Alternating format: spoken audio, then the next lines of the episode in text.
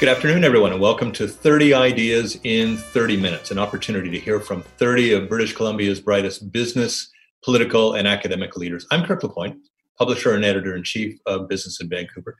We stage our event on the traditional, unceded, and ancestral land of the Coast Salish people, the Squamish, the Tsleil-Waututh, and Musqueam.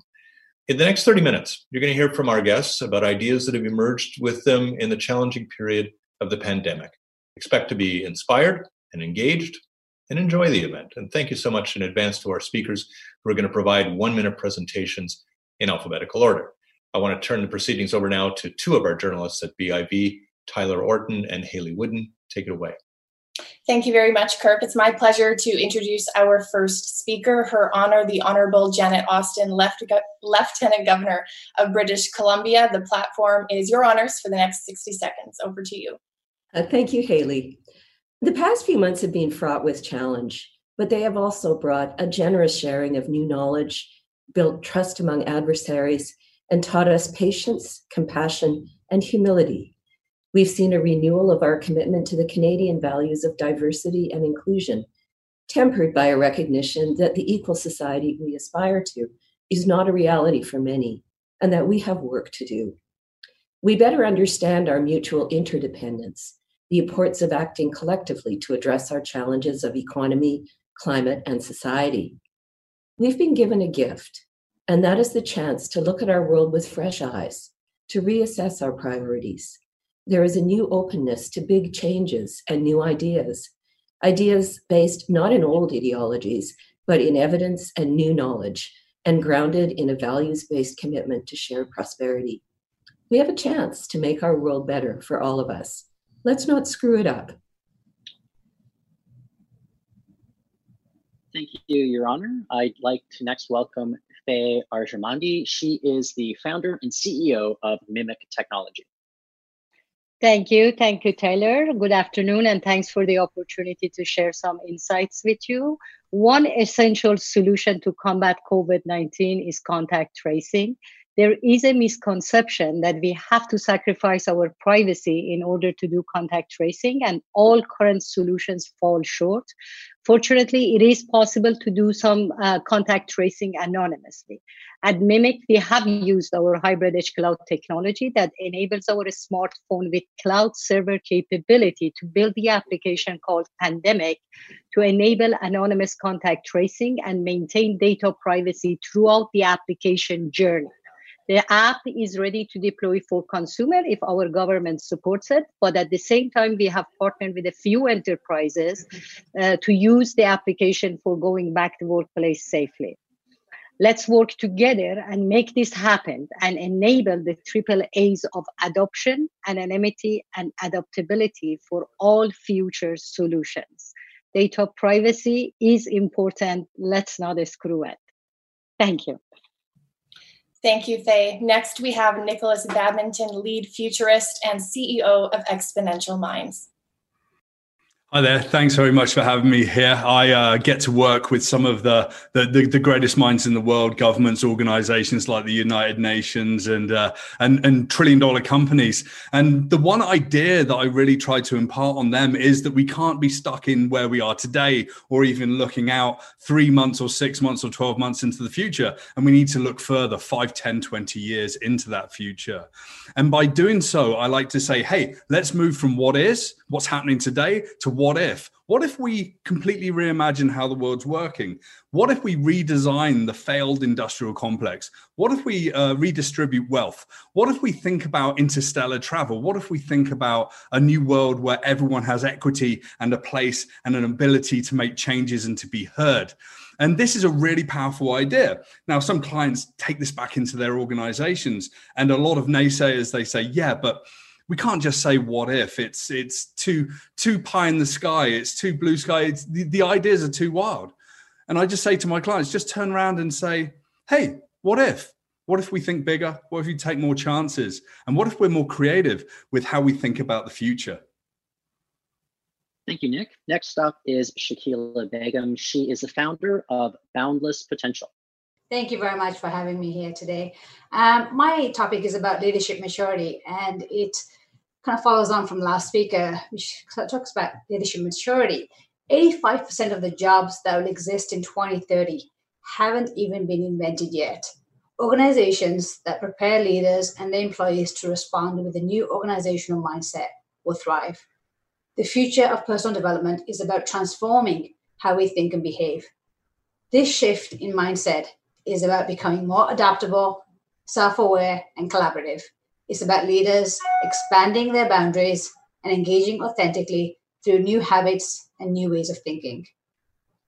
A leader's personal development and their work needs to be regarded as an inseparable process. In other words, leadership maturity is about becoming an interdependent thinker. Leaders that can learn and shift in the moment as they deal with ambiguity, see patterns amongst the disruption, and hold multiple stakeholder perspectives, often contradictory, will thrive. Thank you. Thank you, Shakila. Next, we have Mario Canseco, President of Research Co. Thank you, Hayley. Uh, thank you, everybody. It's been an interesting time for people who practice sociology like myself, because with everybody staying at home and not going out too often, the response rates from surveys have been astonishingly high. One of the things that we've learned over the past few months is how difficult it has been for many Canadians to be away from family, to not be able to travel, and to not be able to do the things that they used to do. If you are one of the one third of Canadians who is not going to a gym, if you're one of the 21% of Canadians who had to say goodbye to your swimming pool, go back. It's important to keep that mental health and mental stamina going as we continue to go through this pandemic. When I first asked Canadians in March when this was going to end, most of them pointed to Easter as the moment when the pandemic would be gone. Now we know that it wasn't. We have a lot of work to do, and to echo on the topic of some of the previous speakers, let's not screw it up. Thank you so much, Mario. Next up is Charles Gauthier, or I should say Greg D'Avignon. He is president and CEO of the Business Council of British Columbia. Prior to COVID, we went to the store and the things we needed were there. We gave little thought to where vaccines and PPE were made, let alone iPhones, plexiglass, or toilet paper, or the carbon intensity needed to make them. We took for granted global manufacturing and supply chains that made this happen, and we assumed that all the inputs were carbon equal. But while we've been focused on our health and COVID disruption, the Earth has continued to warm. COVID has meant that global emissions this year are going to be down significantly, but largely because of 97% of the world's countries in recession, with BC and Canada facing similar reductions in emissions because we're in the biggest economic downturn in 100 years. This means millions of jobs lost and some of them not coming back. So, coming out of COVID, however, the world will ramp back up and emissions and intense competition for capital will ensue. We all know that 60% of global greenhouse gas emissions come from six countries, and they also manufacture 60% of the things we need every day, including a vaccine when there's one available. Against this backdrop, some will argue we need to rapidly restructure the green economy of tomorrow to reduce Canada's GHGs. But proponents won't tell you that this is going to take decades because it's very costly to replace the infrastructure we rely on. And we lack the commercially viable technology that's going to hold the promise for a low carbon future that is reliable. Others will say we need jobs and economic recovery now, climate be damned. But not reducing global emissions today will mean higher costs and more impacts tomorrow, impacting jobs, capital, and our kids' future. But there is a third way, not uh, something that we're accustomed to talking about. It's about BC's low carbon advantage. We know BC export sectors pay the uh, highest wages in the province. They use cutting edge technology and provide the ingredients for making the things we buy, like electric vehicles. And on average, we know that energy and natural resources from BC are half the climate causing GHG intensity of competing nations. It's things like LNG and forest products, steelmaking coal, and copper. Yet our tax and policy structures over time in BC make us 11 to 87% less competitive than our competing jur- jurisdictions globally. So, in the competitive world that's coming out of COVID, BC is a high cost jurisdiction. It means the last place that people want to invest in new projects or technology reduce emissions, and the first place that loses a shift of a high wage job. Instead, those opportunities go to other jurisdictions that ironically have higher emissions that cause and accelerate climate change. So BC loses the jobs, the economic opportunity, and we all watch climate change accelerate. So our low carbon advantage plan that the Business Council put out enables us to actually advance our economy while reducing and have an outsized impact on reducing climate change. It can be found at lowcarbonadvantagebc.ca. It focuses on six areas that we've got control of to be more competitive, more innovative, and lead in ways that enable BC and Canada to play that outsized role as the low carbon supplier of choice, creating new clean technology, new firms, new infrastructure, and high paying jobs like Ports of the Future, the ability to have a global innovation center for methane capture and carbon sequestration, the ability to be a global leader in carbon offsets, creating the offsets, verifying the offsets, and selling them to the world as companies and governments around the world seek a net zero emissions target by 2050. All of this is possible for BC, but we've got to be pointed and focused and collaborative in the same way we have to manage our health, to manage our economic prosperity and global climate change on behalf of British Columbians in the world. Thanks. Okay, our next speaker is Sav Dhaliwal, board chair at Metro Vancouver and a councillor with the city of Burnaby. Over to you. Well, thank you for inviting me. Metro Vancouver is a region that's recognized as one of the most livable in the world. We believe that's because of our model of regional collaboration and our commitment to sustainability. However, the pandemic has very clearly exposed the social inequities that threaten the livability of our region. So we must seize the opportunities that exist to build back better focus on job creation through investment and critical infrastructure while reducing inequities and saving the environment. Metro's current capital plan includes investments in critical infrastructure in excess of $6 billion over the next five years. We need the province and the Government of Canada to partner with us through co investment and collaborations. These investment worthy, ready to go projects will create tens of thousands of regional jobs benefit local businesses, reduce hundreds of thousands of tons of GHGs annually. Thank you. Thank you much, uh, Sav. Uh, I was excited to get to him just a moment ago. I'll, I'll go through to Charles Gauthier now. He is president and CEO of Downtown Vancouver Business Improvement Association. Thank you, Tyler. What I've experienced during the pandemic is that technology has greatly assisted us in staying connected and for many of us employed. However, we are at risk of losing so much by remaining socially isolated.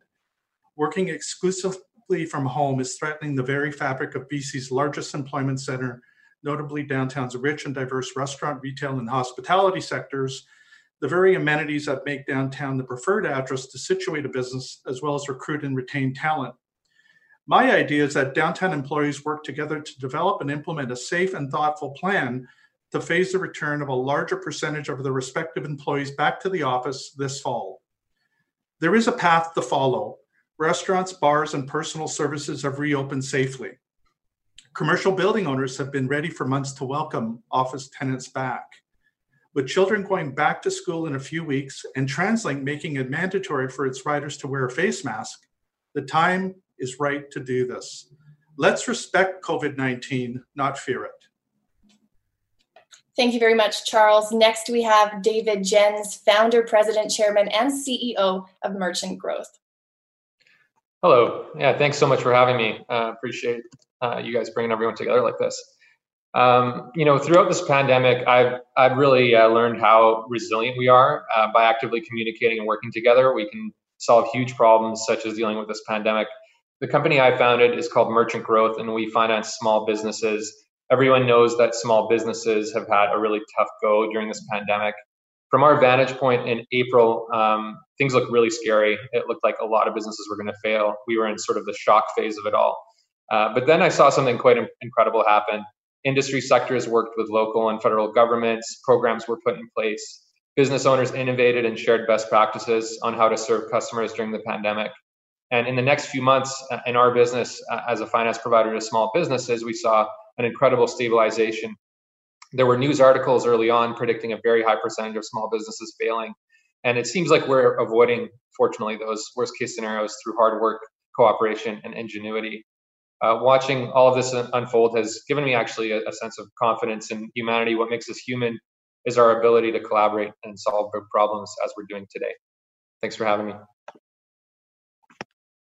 Thank you so much, David. Next up is Prem Gill. She's CEO of Creative BC. Thank you, Tyler. Like others, I can't disagree that a lot has changed and some things have not. What has been remarkable is the speed of sectors, specifically the creative industries, to adapt and pivot to new models and structures. In ter- terms of leadership, however, I believe honesty has never been more important. So when I say some things have not changed, my honest hope is that they will. What I'm talking about is the social justice movements and anti racist conversations that have been elevated. I don't think this would have happened in the same way had we not all been locked down with COVID all around the world. We had to acknowledge, we had no choice but to face our structures and systems and the systemic racism within them. Acknowledging that we have been doing, that what we have been doing has not tackled anti Indigenous, anti Black, and anti people of color racism in this country. Is, it is where we need to begin. So we as leaders have an obligation to do the hard work, to reflect and respond. We have the opportunity to move from reacting in performative ways to real action. This can create change, and all of us have the ability to contribute and make an impact. But it first begins with acknowledgement. Thank you.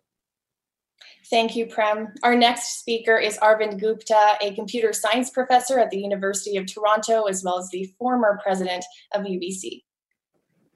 Thank you, and um, it's a real honor to be here, and thanks to BIV for organizing this. I want us to think back to the brilliance of the New Deal in the 1930s.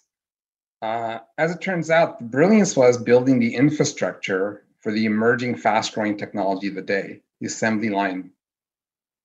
We've had two big economic upheavals the 2008 economic crash and now the pandemic. And both are accelerating another big economic transformation a shift from traditional industries to digital industries. And I would argue this is a shift that's been happening for centuries, a shift from capital intensive to labor intensive industries. We all know the government is going to spend a lot of money on stimulus to help us recover from the pandemic. The question is can we be as visionary about this spending as the New Deal? Can we build the infrastructure to support knowledge, indus- knowledge industries that infrastructure is about people. It's about our ability to rapidly reskill and redeploy people into the sectors that are trying to grow. And that also means it's about all of us. It's about believing Canadians that we can build these new industries. I also think we should be cognizant of how difficult it is going to be for government to make these kinds of investments. It's always more attractive to prop up declining industries because that's where most people work. But if we can get this right, I think Canada will come out in fighting form in the post pandemic world. Thank you. Thank you, Arvin. Next up is Kathryn Hayashi. She is president and CEO of TRIUMF Innovations. Hi there. Uh, COVID showed me how incredibly quickly Canada can pull together and mobilize to help in a crisis. In an effort led by one of our Nobel Prize winning physicists, TRIUMF is part of a team in a dark matter physics collaboration that used their years of experience in gases and vacuums to produce a new COVID patient ventilator.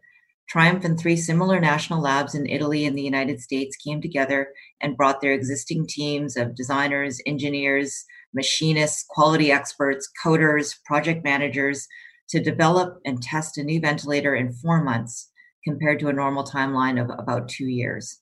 The Government of Canada worked with us, chose our project as one of four uh, projects to support with an order of 10,000 units. With this purchase order in hand, we secured parts, very scarce parts, from global manufacturers and were able to keep ahead of the US and other countries in the ventilator race.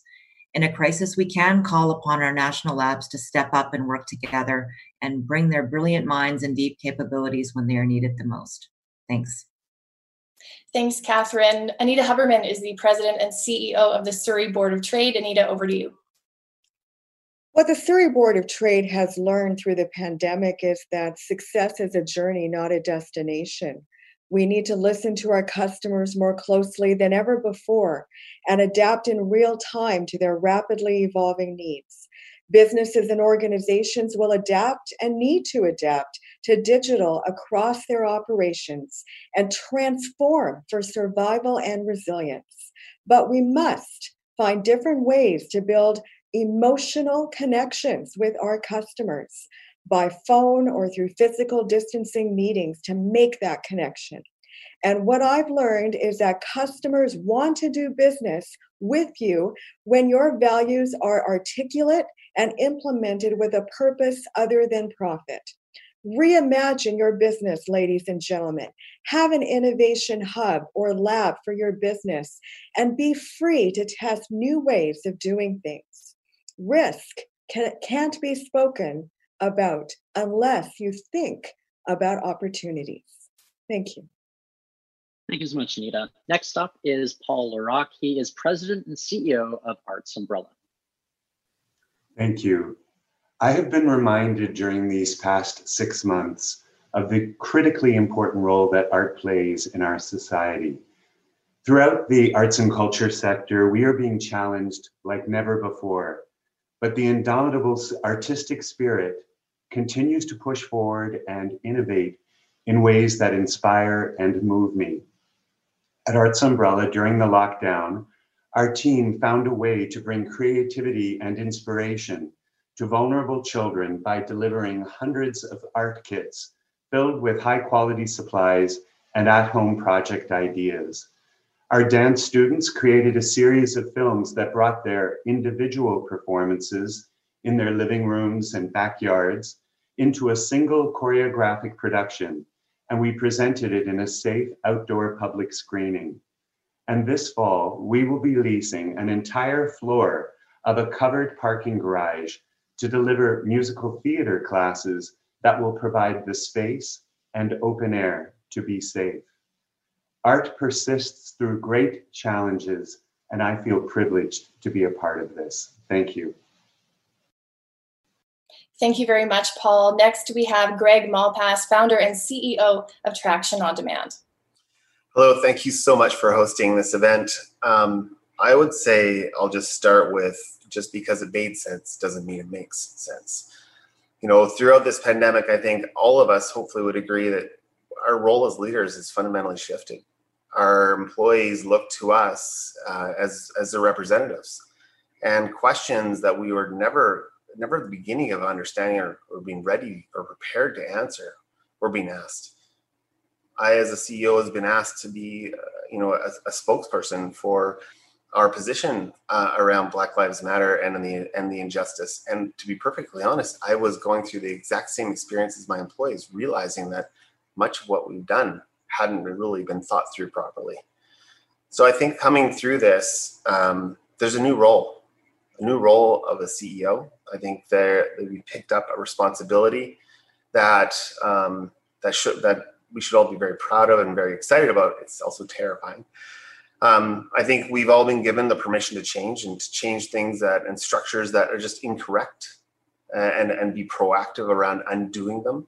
Uh, and our, I think our people, the resilience of our people has really shown through. The, their openness to change, and and maybe maybe we we made some false assumptions around how much change the human spirit can truly endure. I think out of this, the way we organize ourselves from a traction perspective, um, location wise, is going to fundamentally change. Our offices are going to go to where our people are, not to central hubs. When it comes to our intentions uh, as an organization, we're going to very, very clearly state how we're going to play a fundamental measured role in playing a, a positive change, playing towards positive change in the world. We're going to express our B Corp values. We've been a B Corp for, for many years um, and and continue to really grow greater trust uh, with with our teams to to hopefully continue to earn a, a role as as being a representative of them as a whole. Thank you so much, Greg. Uh, next up is Lori Mathison. She is president and CEO of Chartered Professional Accountants of British Columbia. Thank you for having me. The phrase trust but verify was famously used by Ronald Reagan. Throughout the pandemic, we have seen impressive and effective demonstrations of trust trust in our public health officials and trust in our workforces as we have trusted our employees to work very successfully remotely. Now, as we consider how to lead going forward, we need to continue to trust and to build trust, but we also need to incorporate appropriate verifications to prove to ourselves and to our employees that trust is well placed. The act of verifying not only helps to build trust for the employee, but the knowledge that trust but verify is being applied will assure employees that employers are looking for substance and that employees who perform will be treated fairly. Trust but verify does not show a lack of confidence. Rather, it is a very important leadership tool that will only serve to further foster trust. Thank you, Lori. Next, we have Mark Masongsong, the co-founder and CEO of UrbanLogiq. Hi, everyone. At UrbanLogiq, we develop data analytics and artificial intelligence to support government planning. Our big lesson has been the nature of inertia in how society organizes itself. The world likes to talk about the benefits of innovation, but when it comes to our governments, we often demand perfection and punish mistakes. You can't have it both ways. Risk and failure are the price of innovation and improvement. Decade after decade after decade, public servants are groomed in a culture of fear of not following the same process, that if they try something new and it doesn't work, it will lead to a public scandal. COVID introduced a crisis mode of governing where status quo processes just could not work, and governments responded with creativity and innovation. Public servants are the same people they've always been, but their environment has changed. The public has signaled that society has the patience for officials to try new things. As society returns to normal, one of the things we should hold on to is the spark of government in agility and innovation. Government is a force for good, and public servants have always had the ability to, to try creative new things. We just needed to give them permission with the understanding that innovation requires risk taking. Thank you so much, Mark. Next up is Gordon McCauley. He is president and CEO of Admari Bio Innovations. Thank you. I think that the pandemic has taught us a lot. It's taught us about how we support each other, about our weaknesses as a society, and our strengths as a society. And without taking away for a moment from the critical and important discussion we need to have and the action we need to have about fairness, equality, and opportunity, I'd like to talk for a minute about our strengths as a society. The life sciences research capacity in Canada is extraordinary. At 0.5% of the world's population, Canada generates 5% of its innovative output. Within days of the World Health Organization declaring a pandemic, we reached out to our academic and industrial colleagues across the country and identified 130 programs, vaccines, therapeutics, biomanufacturing, diagnostics tools, all with significant potential. It's just a wonderful demonstration of the capacity of research in Canada to respond to specific needs. We need to celebrate that innovation and that aspiration. So, absolutely, let's have a dialogue, an important dialogue and action around our weaknesses.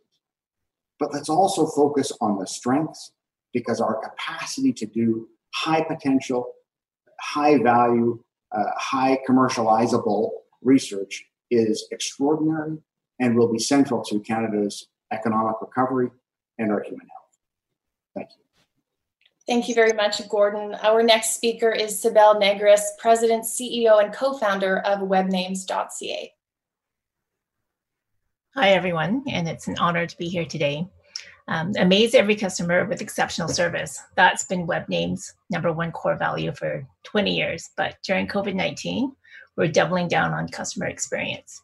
In talking with customers, we realized business owners were experiencing lots of anxiety and uncertainty. Um, so rather than prioritize and measure call efficiency, we empowered our team to take the time needed not only to resolve technical issues, but to show empathy and take extra care to offer words of encouragement. We're also doing what we can for community in our own way to help keep the economic engine of our country going. We recognize that small businesses, women, Indigenous, and youth have been particularly hard hit by COVID. So, to do our part, we launched a new program, an easy one page website with everything included to help brick and mortar businesses or new startup ideas get a fast online presence. And we're waiving first year fees for these hit groups sharing the initiative through small business, um, women, and indigenous, indigenous business associations, and UBC students as well, with more university partnerships to come. Thank you. Thank you much, Cybele. Uh, next up is Bryan Buggey. He is a director of the Vancouver Economic Commission. Thanks, everyone. I believe, like so many, that the tragedy of the COVID 19 crisis has opened up a once in a lifetime opportunity to do a clean reset. And what I've observed over the past six months is this incredible level of collaboration and support in our community. So let's leverage this unprecedented time to get ready for the next crisis that we all know is coming the negative impacts of, from climate change. We can't afford to get complacent after the pandemic passes. Instead, we need to create a new plan, a, a clean reset, an economy that accounts for our planetary boundaries and creates shared prosperity that grows over time as a result of lowering our emissions by rapidly transitioning to a renewable and renewable energy and eliminating waste. So together, let's establish a world-class center of excellence on the low carbon circular economy right here in Metro Vancouver. This is a center designed to help Vancouver based organizations adapt to the new realities of climate change, as well as identify new economic and business opportunities to pursue. This is a center where business, civil society, and government can come together to share best practices, to innovate, to showcase, to learn how to pivot, to become more resilient, and to implement change, change much faster. A place to discuss policy and enabling legislation, a place to collaborate to solve the biggest challenges and create unlikely alliances, a place where you're inspired to take action and motivated to lead and cultivate new green ventures. So ultimately, this can become a place to accelerate, and that's the key word the transition to a cleaner economy and keep Vancouver competitive. Thank you. Thank you, Bryan. Next, we have the founder and CEO of Now of Work, Rocky Ozaki. Thank you. So it, it took a pandemic to awaken organizations uh, who were previously uh, operating with this industrial age mindset. And sure enough, even the most legacy industries started to adopt remote working and flexible work and made decisions faster with less meetings, accelerated their digital transformations. But sadly, I think that the honeymoon is over these companies who say that they're agile and they're innovative now, they have yet to prove that they can sustain or scale the modern workplace. And so my fear is that the um, old paradigm of work will linger on as companies revert back to their old dysfunctional habits. And that's a scary proposition as leading companies around the world uh, continue to redefine the workplace and people and consumers reevaluate what's most important in their lives. And so for me, actually, in the last three months, I've seen too many companies and people start to lose that sense of urgency. And instead, I think we need to continue to challenge our old assumptions so that we can truly thrive in this next normal. The future work is now, but how many companies are truly ready? Thank you, Rocky. Next up is Andrew Reid. He is founder and CEO of Rival Technologies. Thanks, Tyler, and great to see so many familiar faces on Zoom today. This has uh, been very interesting to listen into.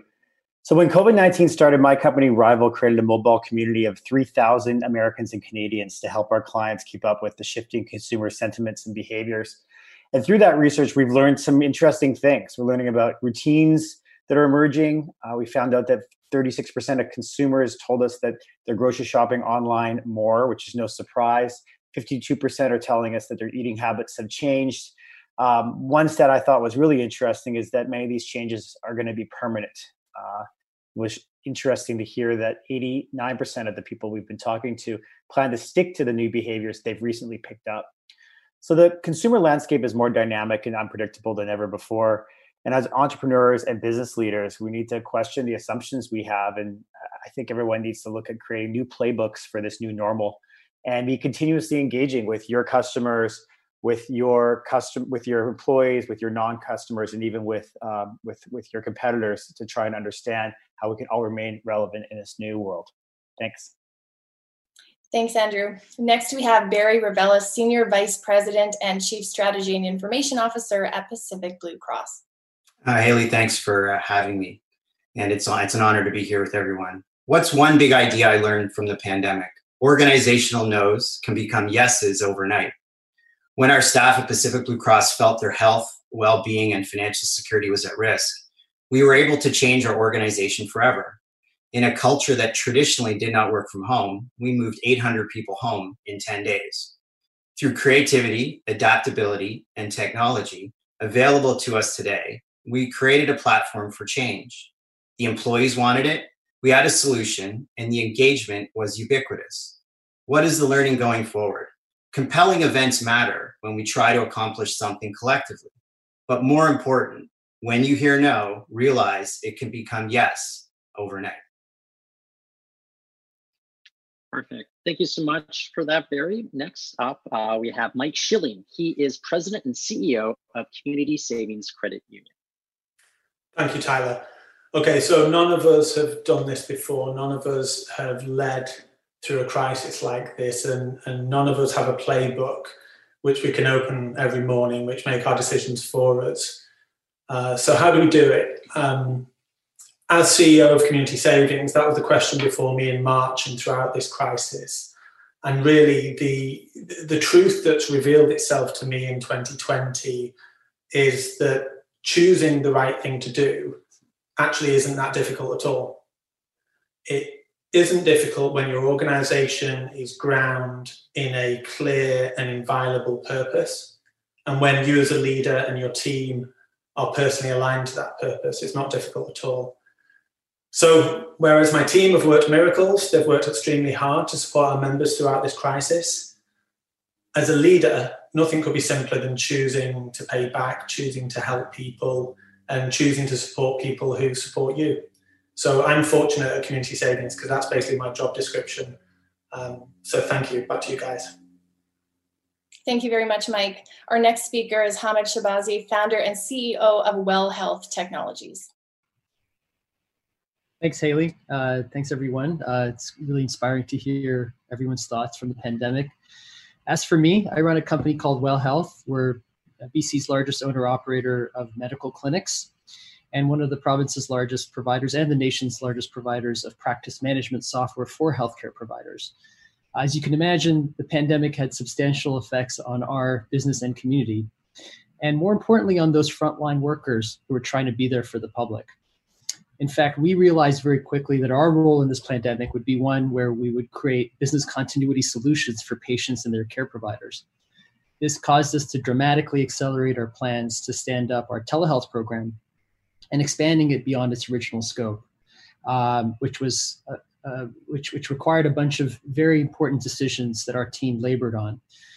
Um, if we wanted to be relevant and helpful, we needed to act quickly and decisively, and we made decisions in a two to three day period that normally would have taken us maybe up to a year. As you can imagine, those decisions had far reaching implications given the, the field of healthcare. So our team vigorously debated these decisions. And I can tell you what allowed us to be successful is the strength and re- resilience of our team, but also the premise that we agreed to disagree in some cases. Jeff Bezos calls this the premise of disagree and commit. In some cases, we disagreed and committed and demonstrated the importance of trusting each other, even through disagreements. This takes a lot of emotional maturity and leadership from people at all levels. And it isn't always easy, but we're very proud that we were able to disagree and commit, as results have been very encouraging so far. Thank you. Excellent. Thank you, Hamed. Uh, next up, we have Jeremy Shaki. He is co founder and CEO of Lighthouse Labs. Hi, and an honor to be here. Thank you so much, and such wonderful ideas all around. Um, in our experience with COVID, kind of moving on, the growth in online learning has been substantial. And as individuals try to professionally grow and corporations pour investment into employee training, the signaling and credentials and even name brands, they're going online. There's been a real question in terms of quality of education and how people know. We can all list the skills we gain on our resume and we can talk about the learning outcomes of what we could do with those skills, but we're really struggling to connect that to our actual work the salary growth, the capabilities. And on the other side, companies are struggling with how to connect it to productivity and the impact on corporate ROI. It's extremely subjective at best. And so, what we're seeing a large rise in is the evaluation and assessment of our skill sets through the work we actually do within companies. Leaving the learning outcomes alone and the controlled environments of schools, we're looking at how skills are actually properly being evaluated with the work people are actually doing Realizing that it's not access to information, nor even the absorption of that information that is the biggest dilemma, but rather how it's used in the workplace to improve that productivity and have an honest, objective conversation about the growth of individuals and their impact on the company around them. It's also holding a lot of educational institutions accountable in very different ways. We see a huge growth in the evaluation and assessment industry, and I think it couldn't come fast enough. Thanks, Jeremy. Ali Tehrani is next. He is the president and CEO at Zymeworks. Hi, everyone. It's a pleasure to be here. Uh, Zymeworks is focused on the research and development of therapeutics for cancer. As the CEO of Zymeworks, I want cancer to become a thing of the past. But as a father of two kids, a three year old and a five year old, I've been thinking about the upcoming school year. COVID has showcased the importance and the need for frontline workers and their role in our future. Now, as we get ready to roll into September and getting our kids ready to go back to school, I believe we need to add teachers to the list of frontline workers. Teachers shape the future through our kids, and I believe their compensation should reflect their role and importance in our society and as frontline workers and as a staple for everything that becomes the future. I propose increasing their compensation by considering the following lowering their employment tax burden, lowering the amount they need to pay into CPP and EI, but retaining maximum benefit. Perhaps thinking about lowering their home, car, transit tax burdens, maybe forgiving their student loans for new teachers, and of course, wherever something has to go up, something has to be used to offset. So maybe offset these by increasing tax on super luxury items such as cars over $100,000 or homes over $5 million, and increasing tax on sugar and tobacco. I am certain you will all agree with me that teachers are a lot more important than tobacco, sugary drinks, or super expensive luxury items. Now, I also propose that or after a three year period, we use the same template or the same mechanism to perhaps roll the same thing for nurses and other frontline workers. We've celebrated them, we've showed them a lot of love. Now let's really look at their compensation and improve their lives as well. Thank you. Excellent. Thank you, Ali. Next up, we have Ray Walia. He is co founder and CEO of Launch Academy. Hi, everyone it, back in March, when the realities of COVID really started to sink in, uh, we realized that we need to prioritize not only the health of our teams, but uh, but the mental wellness of them as well. But it also became very apparent that COVID affects everybody differently and their families differently. And so I, as a leader, was struggling to figure out how can I help my team. But one thing came very evident that what I could give them is time. And so with one of my companies, what we've been doing since uh, May is experimenting with a four-day work week. Now, a four day work week isn't a solution for everybody. It's not realistic for some companies. But for now, as our company is uh, working from home, it has become a very welcome solution for our team to give them extra time to deal with uh, just mental stress, but also the other aspects of COVID, dealing, working with their parents and helping them out or volunteering in different areas. And uh, it, it's really become a welcome solution. Now, what that looks like once we get back into the office, we don't know, but for now, the time being, it has been a very um, uh, positive solution for us uh, during this pandemic. Thanks, Ray. Next, we have Denise Williams, CEO of the First Nations Technology Council. Thanks, Hayley. And, and so nice to see so many friends here virtually on Zoom. Quick fact about Zoom Zoom technology shares are currently sitting somewhere around $282.28. And this is roughly 79% higher than just one year ago. It's expected that stock in tech companies that keep us connected and business moving through these uncertain times will surge turn over seven to 10 times their profitability over the next five years. There's no question why. The integration of connected technologies rapidly expanding with billions, if not trillions of dollars spilling into this market, you're about to experience a plethora of tools and integrations built to help you stay healthy and happy and safe and connected through a socially distanced world. Here's the problem in Canada, we have not yet moved on universal access to the internet. This market driven model in the telecommunication space has resulted in 75% of First Nations communities in BC priced out. So while the rest of the world grabs at every new tech tool possible and shares skyrocket, our kids can't go to school healthcare is compromised, economic development and growth have been slowed, mental health cases, overdose, and domestic violence rates have risen, with a majority of our people unable to access services because this requires internet and mobile connection. I want to see a country committed to equality of access and no more social distancing from the topic of Indigenous people and our lack of access to basic service of internet connectivity. Thank you. Thank you so much, Denise. That was excellent. Uh, next up, we have the Honorable Jody Wilson-Raybould. She is Member of Parliament for Vancouver Granville. Thank you. I was raised to seek balance, where everyone in a community has a role to play. Rooted in these teachings is the importance of our interconnectedness, our responsibility to one another and the natural world, our collective way of being, indeed, our and humanity is being tested as we respond to COVID 19. We're in a learning moment. More than ever, I've been thinking about what it would be like to have a society where everyone is truly supported. There's a reason why some groups have been hit harder than others, the vulnerable and marginalized. And if we are able to do something about it during a pandemic, then why not permanently? Let us address inequalities with action, not words, with a plan to restart a greener economy, one that values all work, one that measures our social well being and success, and not just based on GDP. For our welfare is affected by many factors mental well being, cultural resilience, and very importantly, environmental health. Planning based on what we truly value, maximizing our human potential, is how our society will be transformed. This is core to the teachings of my people, Indigenous peoples, and how we have survived for millennia. Thank you. Well, thanks so much.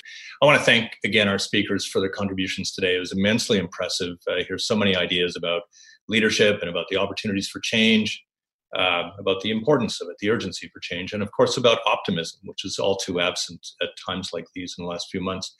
I want to thank our speakers, of course, uh, for delivering so many of these great insights. I know uh, you're all very busy. I want to pay special tribute to our Lieutenant Governor Janet Austin uh, for agreeing to join us. She has, of course, been an unflinching supporter of the economy, of our business community, and uh, of responsible media in this province. It's been great to have her, and I would be remiss if I didn't acknowledge someone who took time from his birthday today, Arvind Gupta. Uh, thanks so much, Arvind.